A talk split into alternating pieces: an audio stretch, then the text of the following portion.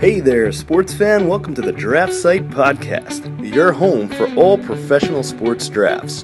Brought to you by DraftSite.com, the original full round mock draft site. Now let's get to the show. Good evening, or good morning, I should say, for us on the East Coast. I am DJ Boyer, and I am here for a special edition, a special podcast. The reason I am here so early in the morning is because the first round has concluded about an hour ago, and we're going to do a special recap of the first round. Also, want to let you know that tomorrow, or actually, again, today, it is past midnight, uh, a little bit later in the day, we will be doing a preview of what to expect for rounds two and three. We will also um, be uh, going through the same format for day three. We will do a recap of day two, which will, of course, consist of the second and third round, which will kick off at 7 p.m. Eastern tonight. And we will do a preview of rounds four through seven and some players that you can look for uh, at that point and, and who's going to be uh, people to watch out for. So we're going to do recaps and previews. And then again tomorrow, make sure from that website.com you can see um, the preview rounds two and three, which we'll get for tomorrow. And the big thing I think for the NFL draft is not a lot of trades. We only saw two trades actually in the first round, but we'll get to that as we go through pick by pick. Um, what we thought of some of the trades, what we thought of some of the players and where they had went. And we will have a special wrap-up show once everything has concluded. Uh, but let's start with round one, and of course that first pick that was something that I would say was not very dramatic. Uh, the Buccaneers made us wait uh, about six minutes or so before they did make Jameis Winston, the quarterback from Florida State, the uh, top pick in the draft. Something that did not surprise any of us. Of course, we did expect Jameis Winston to be that overall pick. Give that, give the Tampa Bay Buccaneers the franchise quarterback they've been looking for for such a long time. Again, Lovie Smith really wants that franchise quarterback in place, and as I and uh, some other people I think have agreed with me, Zach and, and Jared have both said that the Buccaneers really don't have a lot of holes for a team picking in the number one spot. You know, they're really not in bad shape. And remember, this was a division where, about halfway through the season, I, I believe the division leader at one point was about three or four games under 500. Uh, one point, I believe the Atlanta Falcons were just a game out at four and eight, and all four of their wins had actually come in the division. So, really kind of showed how poor of a division that was last year. So, with a couple of breaks, Tampa Bay Buccaneers are possibly in the running for a playoff position, even challenging for a division title this year. Who knows? They're not that far away. So, Jameis Winston is the franchise quarterback, is the guy that Tampa Bay is going to be hanging its hat on probably be starting right out of the gate for the upcoming season. Pick two, that's where we thought things were going to get very interesting.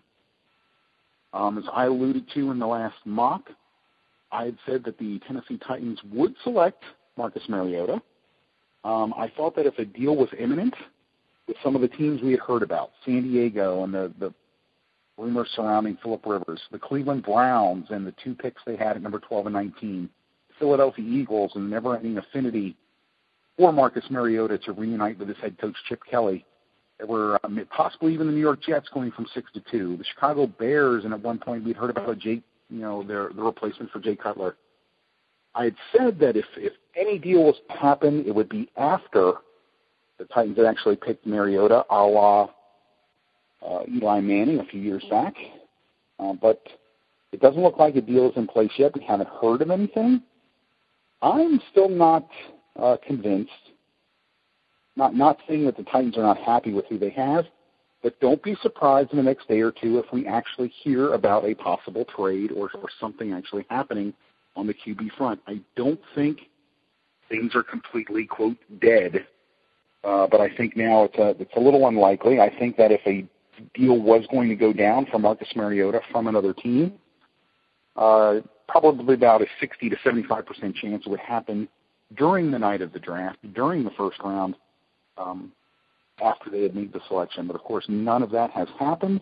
So as of right now, it looks like the Titans have their quarterback in Marcus Mariota at number two. At number three, the Jacksonville Jaguars probably should have stayed with my earlier mock draft where I had Dante Fowler, um, the defensive end from uh, Florida, who has said all along he would be very, very surprised if he went past Jacksonville. He was convinced for probably about the last month, month and a half, that the Jaguars were going to select him. Where I had actually Jacksonville going for a long time. Late, I, I must admit that I changed that up. I had them going Amari Cooper. We heard more and more talk about Amari Cooper there. I really thought it was more of a smokescreen. I thought that some of this was actually happening in order to kind of get a team to trade with Jacksonville, maybe afraid that the uh, Raiders were going to take Amari Cooper and get a wideout for Derek Carr. Ultimately, that's what they did with, with Cooper not being the selection. And that Jacksonville could move back a few spots. I said Todd Gurley would be a great uh, a great target for them if they moved back somewhere in like the 8 to 11 range. Gurley actually ended up going number 10, so he did go about where where we thought he would go. But uh, Jacksonville, in the end, I think that Leonard Williams was the best player available, but they do have um, kind of a log jam at the defensive tackle position. So defensive end was more of a need, and Jacksonville does go along the defensive side of the ball. Dante Fowler is the man. Amari Cooper does go number four. Um, again, someone that we had there for a long time had I not made that last minute change. But I got to be honest, that is what happened. But I made up for it in the middle middle of the draft. Don't worry, you'll hear plenty about that. So Cooper, the obvious choice here. I still thought that with Leonard Williams not off the board, you got to make him the pick here. Um, Oakland hit gold last year with Khalil Mack being their uh, top pick, and, and I think we saw by the end of the year just how dominant he could be and what he means to this franchise moving forward. But you can't argue with Amari Cooper. Oakland has needed a wideout for quite some time, so this is viewed obviously as a very good pick. Brandon Scherff at number five again. Had this been a couple of weeks ago, uh, this would have been dead on as well. We had Brandon Scherff there for the longest time. Uh, actually had Scherff at number 10 in the final mock going with the Rams.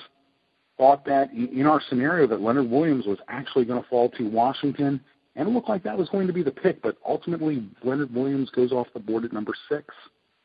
Brandon Scherff at number five is the first lineman off the board.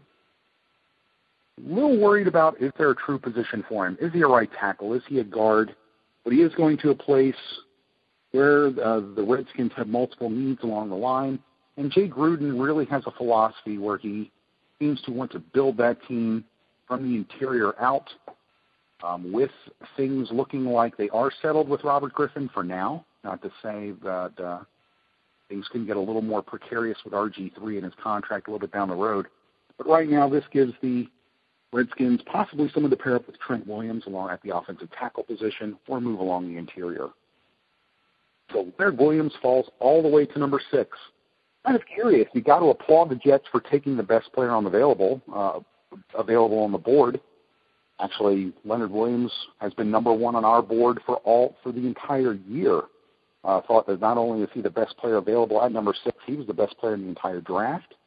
Even though there's not an immediate need with people like Muhammad Wilkerson, who could be on the training block, Sheldon Richardson, there is a strong interior presence. But with Leonard Williams, uh, he's someone you can move around the line, playing multiple positions. So I think even though he, you know, obviously playing around 300 pounds in that 290 to 300 range, he is someone with a lot of versatility in the Jets you know, they land the best player on the board, even though if it wasn't the position of need. One position that was needed, uh, the Chicago Bears at number seven, the hometown for the for the draft, since the draft was in Chicago for the first time in 51 years. Even though defense is the focal point, we thought all along that with Brandon Marshall actually being traded to the Jets, that uh, looking for the long-term replacement, someone to pair with Alshon Jeffery was the way to go we called Kevin White, and that indeed was the pick. Uh, Kevin White is uh, the wide receiver from West Virginia, and again gives another big target, uh, a couple of big targets there with Alshon Jeffery and Kevin White. Uh, so size not a problem for the receivers in Chicago. At number eight, Atlanta, we had Bud Dupree here. Um, but Vic Beasley winds up being the pick. Vic Beasley, I actually had at number six to the Jets. So when he was still on the board, this did make sense. Vic Beasley, actually my number two prospect on the entire board overall, behind just Leonard Williams. So obviously, I I feel very strongly about Victor Beasley. I think he's a very good fit in Atlanta. Uh, I think Atlanta, the Jets, and the Saints were probably the three most likely teams to actually acquire his services, and somewhere where he would be uh, quite comfortable and kind of fit in.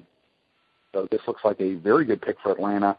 A team that if I thought was actually going to move into the top five, Atlanta looked very likely. Uh, they were, but I think once Dante Fowler went at number three, that's the player they really seem to like. I think Atlanta kind of cooled the Jets, realized that one of the pass rushers they were looking for would probably be available, and it was with Victor Beasley. At number nine, this is where things started to go really, really well for my mock draft. Um, I went out on a limb and took uh, Ereck Flowers. I said that I thought he would be the first offensive lineman off the board, and what would be shocking and something you didn't see in a lot of off, uh, mock drafts. Now he wound up being second because again Brandon Scherff did go fifth overall, not tenth as I projected, but Ereck Flowers did go number nine to the Giants as predicted. Uh, that's a position where not again not a lot of people actually had Ereck Flowers there. We saw some Andrus Peats, we saw Brandon Scherff. Uh, uh, so again, this was this was a good call on my part. I'm going I'm going to pat myself on the back for that one. But again, the Giants do get that tackle. Justin Pugh looks to be very receptive to moving inside, something it seems like he wants to do. Probably moves Weston Richburg from the guard position to center. So the, the Giants kind of taking the page out of that Dallas playbook and, and really kind of building that line, something we saw Dallas work to perfection over the last three years and ultimately culminate in an NFC title last season. At number 10, this is where things started to get interesting. Todd Gurley. Uh, we thought he'd be a top 10 pick. The Rams did not seem like the likely team, but you kind of got to like the thinking here. One, I do have to say, this is something that uh, I got from a few sources. It looked like the Miami Dolphins were actually trying to trade into the number 10 position. And again, if you were following our blog, you did see uh, that, I made mention that the Dolphins were trying to move up. The Dolphins were trying to move up on the clock, and I had said Todd Gurley was the target. Um, and it, it, it seems like a little while later we got that the terms – were for the first round pick, the Rams would have fallen back four slots. They would have went from 10 to 14, where the Dolphins pick was. They would have acquired a second round pick in this draft and a fifth round pick in this draft. So just to move up four spots, the Dolphins would have been given up the second their second round pick and their fifth round pick. I thought that that was a pretty good price, and I was actually surprised at first when it seems the Rams were not biting on the trade. Obviously, they did not, and I was a little bit uh, surprised by that because it looked like uh, Todd Gurley was not on their radar. Well, then we saw why. Obviously, Todd Gurley was the pick, and that is who the Dolphins were targeting. So uh, I think maybe not sure if it was because the Dolphins actually got wind that the Rams were going to go in that direction, or if maybe they were scared by the team at number 11, the Minnesota Vikings, and you know we've heard so much about maybe Adrian Peterson being on the move that maybe that's where the Vikings would be going. So I did have Todd Gurley going to the Dolphins at 14 in the mock, uh, but I thought there was a chance the Jets take him at six or that Miami would have to move up for services, and ultimately that is what they tried to do. The Rams just shut the door, and they take him themselves at number 10. Number 11, Trae Wayne from Michigan State. Score another one for the mock draft. That is something uh, that we were, I believe, Zach and myself were both very high on. I'd said for a very long time I thought this would be the first corner off the board. With Minnesota, it seemed to make sense. You have a very good, promising young corner in Xavier Rhodes. But getting someone to pair alongside of him, I think, is something that was very important to Minnesota. And again, you play in a in a conference, I'm sorry, in a division where you've got Matthew Stafford and Aaron Rodgers that you're facing four games out of the year. So when a quarter of your schedule is against those elite passers that looks like they can put up 4,500 yards with their eyes closed in a season. Having a couple of good cornerbacks, obviously, is something that's very important. So Trae Waynes, that seemed to be a slam dunk, and indeed it was. At number 12, the Browns did not make a trade. Of course, they do have the 12 and 19 pick. 19 was the pick they got from the Buffalo Bills. because of the trade last year involving Sammy Watkins. Danny Shelton is the pick, the defensive tackle from Washington, and guess what? Score another one for the mock draft. A lot of people were thinking receiver. Uh, there was uh, you know, obviously some thoughts that one of these picks would be on the defense or maybe along the offensive line. Um, maybe someone in the middle or um, someone to bring some pressure off the edge. But most of the places where I saw Danny Shelton, uh, people were thinking that, that maybe they'd go Danny Shelton or Malcolm Brown with their second selection in the first round at number 19. I'd say that it looks like they really have to make the Shelton the move for Shelton early. That's when his services were going to be in the highest demand, and that's what happened. Again, this was a team that was dead last against the run last year. You got to get that big body in the middle especially when you're playing in the AFC North, where running is at a premium year in and year out. So score one for the mock draft there. We had uh, Danny Shelton. Number 13, the New Orleans Saints. They also had two picks, picking at 13 and 31. They stayed put. They did not make a deal either. This one made us scratch our made us scratch our heads a little bit. Andrus Peat, we had at number 21 to Cincinnati. Uh, offensive line, a little bit surprising. but the, the the Saints would go defense here, possibly with a pass rusher maybe with a wide receiver. That's actually where we were in the mock. We had DeVante Parker going here to the Saints. He actually goes with the very next pick to the Dolphins. Um, and we thought that that would happen if the Dolphins did not get Todd Gurley. Of course, they tried to trade up for him. When that did not happen, DeVante Parker was a very safe secondary selection for them. I think they're happy with that. Uh, but with the Saints and Andrus Peat, a little bit surprised. Uh, a good lineman, but someone who I thought should have stayed in school another year because, you know, I, I thought he was going to be a first round pick, but I thought if Andrus Peat had stayed in school, he would have solidified himself as possibly the top lineman in next year's draft. Uh, so he does go 13, which is a little bit higher than I thought, but you I thought that you were he had the potential to be a top five pick if he stayed in school. But again, 13 going to the New Orleans Saints, not a bad day's work for Andrus Peat. Again, we talk about DeVante Parker at number 14. The Dolphins looking for some more offensive weapons. again, this was their secondary selection. They ultimately wanted Todd Gurley. They wind up with DeVante Parker. And speaking of running backs, not only did one go in round one, we had two. We had our first official deal go down. Melvin Gordon goes to the Chargers, who move up two spots. They go from number 17 to number 15, uh, ultimately trading with the San Francisco 49ers. You get a few selections. And it's kind of interesting because the first trade that's nixed was because of a running back. The second trade and the first one to go down involves a running back. So don't want to hear any more talk about running backs being devalued. Just think this was a good year for running backs, and there's still some very good ones on the board, and I think you're going to see plenty during rounds two and three tomorrow, probably in the four to six range. Uh, I think we're going to see multiple runners going every round. But a good pick for San Diego. Number 16, Kevin Johnson, the corner from Wake Forest, goes to the Houston Texans.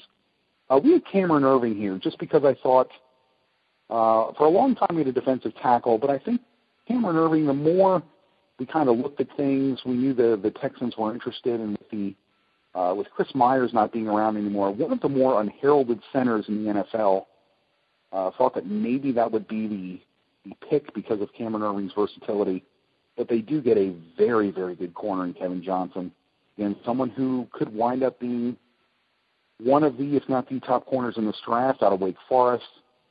Uh, he's been one of the dark horse picks that I've had in this entire draft process. Very happy to see him go to the Texans so high. At number 17, uh, the San Francisco 49ers, they take Arik, Arm, uh, Arik Armstead, defensive end slash defensive tackle from Oregon. Immense talent, very young, uh, needs a little bit of seasoning, take some plays off, but you know there's so many areas you can line him up, and that I think is what sold the 49ers because he's so versatile, and the fact that they have so many holes to fill along the front seven. Players like Chris Borland and Patrick Willis both retiring. Uh, Justin Smith a little bit up in the air. Uh, you've got uh, just so many holes up front there, and actually score another one for our mock draft. We had Arik Armstead here at number 15. They still take him at 17 after they move back two picks with the Chargers. At number 18, Kansas City Chiefs, they take Marcus Peters, and guess what? Score one for the mock draft again. Again in these middle rounds, uh, in the middle of this first round, we uh, We were hot. I was hot. A lot of good picks here. Of course, there there big thought that maybe Breshad Perriman would be the pick here, looking for a wide receiver type. With again Kansas City not having any touchdowns from wide receivers last year, they did make the highly publicized deal to bring in Jeremy Maclin, but we know more receiver help is going to be needed. But I'd said all along, if you really studied what the Chiefs were doing, no team had put in more inquiries about Marcus Peters and his past than the Chiefs. Uh, it had even been reported that Andy Reid went to his hometown, Andy Reid himself, the head coach.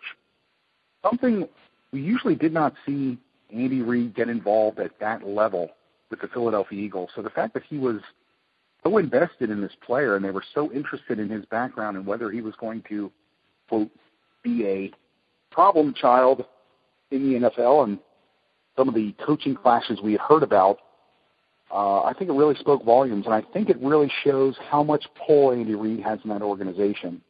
Uh, I think maybe if he doesn't have the ultimate last word, he's got a, a lot of input because he was pushing for Peters for a long time. We recognized that, and it, it came true, even though it looked like wide receiver was a bigger need. Or you can always call offensive line. You know, Andy Reid likes his linemen. And number 19, Cameron Erving. We talked about him at 16. He goes to Cleveland. A little bit surprised here that they did not go with a wide receiver.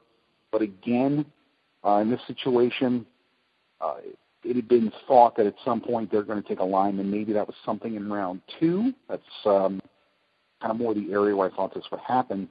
But again, you've got a very versatile person in Cameron Erving, and a lot of uh, games or manpower have been lost by the Browns over the last season with injuries, especially to their interior line. So the value is there. Um, I think some people will be a little bit upset that they seem to, quote, ignore the receiver position once again, especially with the legal problems and suspension uh, surrounding Josh Gordon. But they do get very two very good players along the offensive and defensive line in round one Browns knowing that playing in the AFC North, you're going to have to win it in the trenches. At number 20, the Eagles. They've been one of the, uh, I'd say, more interesting teams to follow because of all the all the moves and, and drama surrounding the Eagles and whether they would have the juice to move up for Marcus Mariota. It looked like there was a deal in place where they weren't trying to tra- trade with the Titans. They were trying to trade with the Buccaneers and it involved multiple first round picks. It looks like it involved, I'm told, Fletcher Cox, Mychal Kendricks, Brandon Boykin, and possibly another player or two. It would have been a huge bounty. And the Tampa Bay Buccaneers ultimately turned it down. I'm not quite sure if that one is true. There's a little bit of speculation as far as what was actually offered but we do know the Eagles did offer something, but it looked like it was Tampa Bay, not Tennessee. Also, uh, this was a pick that we uh, that we kind of changed the last minute. Looking at the board, we thought Nelson Agholor, uh, the wide receiver out of USC, would be a good fit. Again, the fact that the Eagles lost Jeremy Maclin, this was something I don't think they were banking on. With all the changes that came in the off season, the Jeremy Maclin situation was something they were hoping to avoid. And lo and behold, Nelson Agholor is the pick. Score another one for the mock draft. That is a late change we made that actually turned out in our favor. And it's kind of funny because a lot of people compare him to Jeremy Maclin, the person and person that he will ultimately be replacing in Philadelphia. At 21, Cedric, Abu- Cedric Ogbuehi, the offensive tackle from Texas A&M, who at one point was thought to be possibly a top five pick in this draft. Struggled a little bit this season, moving from right tackle to left tackle. Of course, had the ACL tear uh, very, very late in the season in the bowl game, I believe. And Disney, much like Todd Gurley's, checked out very well. He kind of got saw stock go back into round one. This was a little bit higher than I thought. Actually, had him, I believe, going to Denver uh, near the end of round one. So I thought he was going to creep into round one. This was just a little bit higher than I thought. I thought maybe Carolina at number 25 would be the first team, or maybe we heard him mentioned. But he goes to Cincinnati, and that's a team that is looking for offensive line help. Thought that maybe a wide receiver because we saw just how much they struggled last year in the playoffs when AJ Green suffered from that injury. Uh, they had a couple of injuries actually at the receiver position, and they've struggled mightily. At 22, Bud Dupree goes to Pittsburgh. I don't think that Pittsburgh would have thought he was still there at 22. If Pittsburgh made a, made a move, I thought it would have been for Kevin Johnson or for Bud Dupree. They ultimately get Dupree, and they don't have to move anywhere. So Pittsburgh comes out on top here. You seem to keep taking these uh, linebackers, uh, trying to get some pressure off the edge. Jarvis Jones has not lived up to expectations. Ryan Shazier seemed to be a pretty good pick for him last year. I think he's going to pan out. But they get another player in Bud Dupree, which I think was a, an area of need. Uh, in the last mock, I actually had Shane Ray going to the Steelers. Shane Ray free fall, I thought the Steelers would win. But that's a great segue because the very next pick was Shane Ray at number 23. And the Broncos actually trade up to get him. They make a deal with the Detroit Lions. They move up five selections, and they actually send Manny Ramirez, an interior lineman, to Detroit, which is very interesting because, as you'll see with Detroit's pick, they take an interior lineman themselves at 28. But Shane Ray does go in 23 again. We had him at 22, right around the time or where we thought he would fall to. Uh, and as far as Ray, I think uh, did make a little bit of mention that, of course, the marijuana arrest and the fact that he's going to Colorado where marijuana is legal. But I just think that's kind of ironic. But uh, you know, you've got uh, some good pass rush uh, right there, of course, with uh, uh, DeMarcus Ware, who they brought in last year, but he is 31 years old. He's obviously getting older, and uh, you're not going to get a a lot of years out of him yet. Um, so you uh, you plug him in and get another rusher to possibly replace him, uh, pair him with Von Miller for the long term. So Denver's kind of banking on Shane Ray keeping his nose clean. At 24, the first pick that came off the board where was a guy that we didn't have in the first round. I'd heard a lot about him going there, but I just was unconvinced. Uh, DJ Humphries, not a fan of this pick whatsoever to Arizona, just because looking at him on film, I just see a guy who really, really needs to get a stronger upper body. I'm not. It just just does not look like he has an NFL physique to me. He's really he's really going to struggle and really has to get into the weight room and really work with that upper body. Now, um, Arizona was looking along the line. I think maybe defensive line, linebacker. I know they like Eric Kendricks. Did not go in the first round, surprisingly. Uh, but uh, Humphries is a guy who I think he can play guard or tackle, and that's uh, Arizona perpetually always seems to need offensive line help. Another team that needs offensive line help, I thought would go there, number 25, the Carolina Panthers. They don't, but they take the guy who I had actually picked to be the ultimate dark horse in this draft. Shaq Thompson, listed as an outside linebacker. I believe he'll be a safety. Uh, he could kind of be that hybrid and play both places. And it's kind of interesting because Thomas Davis actually comes out to introduce him. Uh, the fact that he won the NFL the Man of the Year, the Walter Payton Award last year, he comes out to give the pick. And Shaq Thompson is much like Thomas Davis. As a matter of fact, uh, I've been asked to do a comparison of Shaq Thomas and why I liked him so much on a couple of shows I'd done recently. And I'd actually been asked about a comparison, and I said he plays a lot like Thomas Davis, and Thomas Davis is the guy that actually introduces him. Very ironic. Again, not the specific position of need, but I think the Carolina Panthers really realize what a player you're getting in Shaq Thompson. And again, I feel this is a guy who could challenge for Defensive Rookie of the Year. I see him making a immediate impact, much like a Deone Bucannon did for Arizona last year when he went a lot higher and kind of pushed his way up the board late. Uh, the safety out of Washington State and just played a heck of a had a heck of a season for Arizona. At 26, Breshad Perriman. Brett Perriman's son finally goes off the board, 26 to the Ravens. This is where I had Byron Jones. Uh, Breshad Perriman was someone that the Ravens had liked. I just think that uh, they thought that they were probably going to go in another direction because they thought Perriman would be off the board. I actually had him at 19 to the Cleveland Browns. When he was there, I, I think they, they just thought it was a little too much value. They get a very big target, obviously someone who ran a sub four three multiple times at pro day going in. So speed, not a problem with Perriman. Becoming a more complete and all around wide receiver is what they need. Again, the player I had picked for the Ravens at 26 was Byron Jones, and he goes with the very next pick, number 27, to the Dallas Cowboys. Uh, Dallas Cowboys a little bit concerned with what they've gotten out of Morris Claiborne or the lack thereof, I should say, the last few years.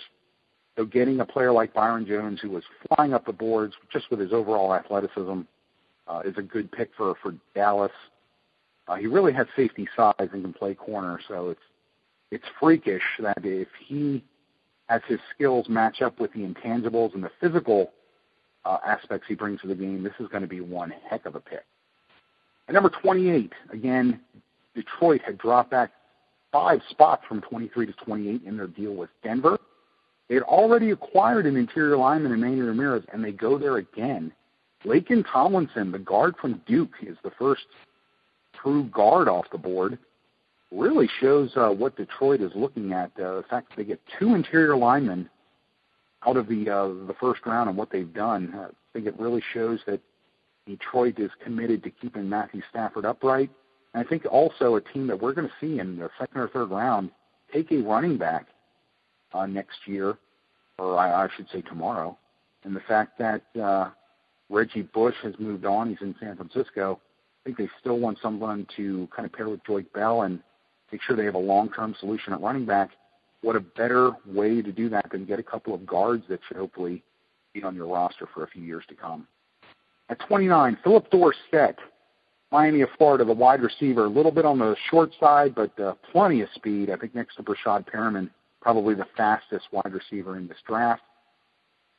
Someone who uh, Mike uh, Akins, friend of the show and uh, big Miami Hurricane supporter, had said that he really liked uh, Dorsett. He's just got tons of potential.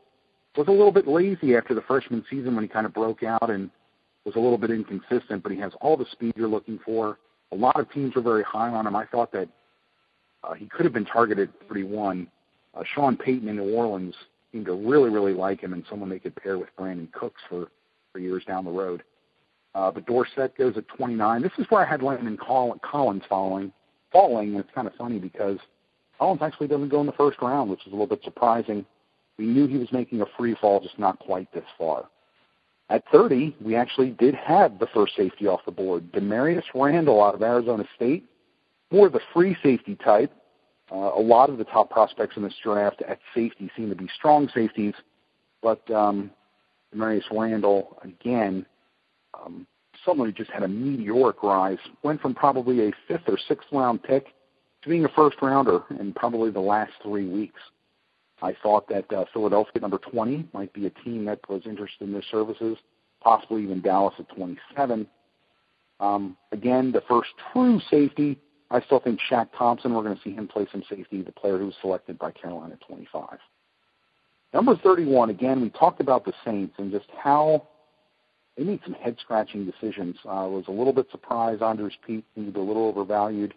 They took Stephone Anthony, the linebacker from Clemson, who uh, looked to be a late second round pick. I know that a lot of teams had liked him and he had gained value, but this was just seemed to be way too high for him, especially with a player like Eric Kendricks still on the board. I thought Kendricks could be a guy they target here. And they do go for the position. They go for that inside linebacker, uh, but they take Anthony out of Clemson. Very surprised by this. If I had to pick a loser for the first day just over what I see and initial assessment, I have to say the Saints, and that's kind of rare to say when you're saying it about a team that has two picks, and uh, both kind of left me scratching my head a little bit, uh, a little bit. Uh, con- all I can say is a little bit concerned with what I saw there. Hopefully, New Orleans sees some things in these players that fit their scheme that maybe are not quite apparent to some of us here uh, in prognosticating this draft. And at 32, the New England Patriots, when I'd seen what had happened, Malcolm Brown, the defensive tackle out of Texas, I ultimately had going to the Lions at number 23. Um, one of the areas we had said that the Patriots would look would be at defensive tackle, trying to find that heir apparent to Vince Wilfork, who's now a Texan. In the last mock, I actually had them taking Eric Rowe out of Utah because they lost both their starting corners after their Super Bowl win in uh, Brandon Browner and Darrelle Revis. But when I was looking at the board, when everything was shaking out, I said, wow, I can't believe Malcolm Brown is still on the board. This would be a perfect, perfect fit for the Patriots. And if you were following the blog, you saw about 10 minutes before the pick, I said, wow, Malcolm Brown is going to wind up as a Patriot just because that's what the Patriots do. Uh, at that point, I figured that they're not going to trade, which they do about half, uh, over 50% of the time with Bill Belichick. But lo and behold, um, score one for the gut feeling that I had there. That's exactly what the Patriots do. They take Malcolm Brown again. This is why they're the Patriots. This is why they win so many rings. This is why they, year in and year out, are perennial contenders for the AFC title and the Super Bowl title because they just make smart decisions. They look at what's available. They do what's best for their team in the short and the long run. It, it's just amazing. I can't believe the Patriots seem to do this every year. And even though they pick at 32, they come out to me as one of the ultimate winners because I think Malcolm Brown was probably uh, was probably in the 10 to 15 range as far as overall prospects I felt in this draft. And again, the perfect, perfect replacement for Vince Wilfork. Kudos for the Patriots. So again, we've kind of gone over the first round there. Uh, I hope you enjoyed listening to our assessment here. Again, come back tomorrow. We are going to give a preview for the second and third round. It will also be posted. The second and third round mock will be up tomorrow. And again, follow us during the draft. I'll be doing plenty of blogging as I did uh, this evening. With uh, we had a lot of a lot of tweet, uh, tweets and posts go out. Uh, I hope you were following again the blog, or you were at draftsite.com with the uh, uh, with the Twitter account. We were definitely there giving you the inside scoop on a couple of things. And actually, uh, again, the mock draft was, was looking good. So with our second and third round update that we're going to have tomorrow, hopefully we do as well as we've done with today's. So we're only a third of the way done. Well, less than a third of the way, but one of the three days. But uh, look forward to talking to everyone tomorrow. Sleep well, everyone, and uh, there'll be more NFL action tomorrow to report here at DraftSite.com. I'm DJ Boyer. Have a great night, everyone.